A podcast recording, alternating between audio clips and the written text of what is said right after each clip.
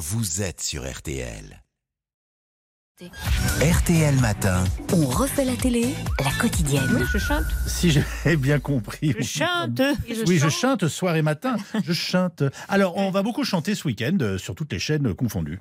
Oui, on va évoquer tout ce qui mérite de bonnes notes de musique, évidemment. On commence par un film que j'adore. Scénario signé Victoria Bedos, fille de Guy et sœur de Nicolas.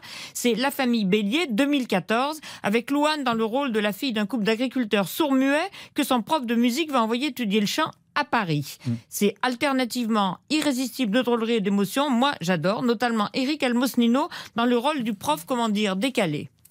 Je viens d'apprendre que j'en reprends pour deux ans faire chanter une chorale d'escalopes panées. On va s'attaquer à un monument. Oui. Parce que quand tout va mal, il n'y a plus aucun espoir. Il reste Michel Sardou. Ou peut-être essayer un truc plus moderne. Michel Sardou est à la variété française ce que Mozart est à la musique classique. Intemporel. Parfaitement.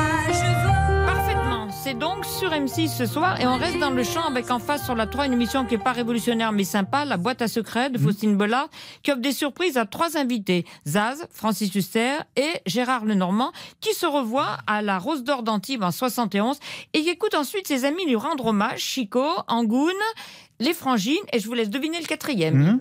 Oui, mais il parle aux oiseaux. Bah oui, la télé.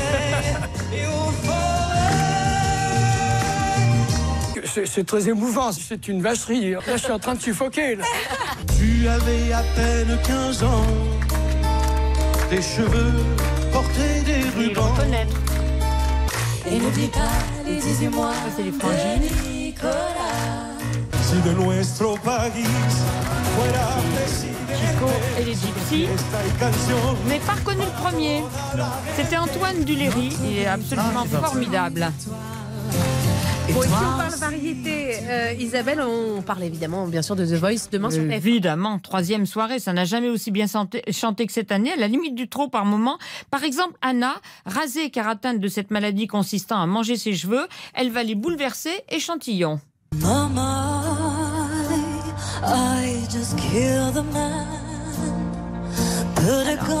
Ils adorent tous, mais Big Flo et Oli vont lui faire une remarque que je trouve fondamentale. Une chanson française avec des paroles qui touchent, tu peux encore plus me, me, claquer. Voilà, il y a globalement plus de Français cette année, c'est mieux, avec des cas particuliers comme cette étudiante en agriculture et environnement qui chante toute seule dans son grenier. Personne ne l'a jamais écoutée ni même entendue.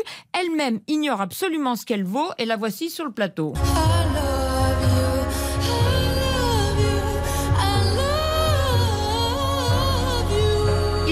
Suis pas fanat de cette chanson, mais ils veulent tous euh, cette beauté décalée et décidée, elle a un visage étonnant. On verra aussi les limites du système dit à l'aveugle. Alors ça, ça m'a énervé. Avec Timothée, garçon longiligne au charme absolument incroyable.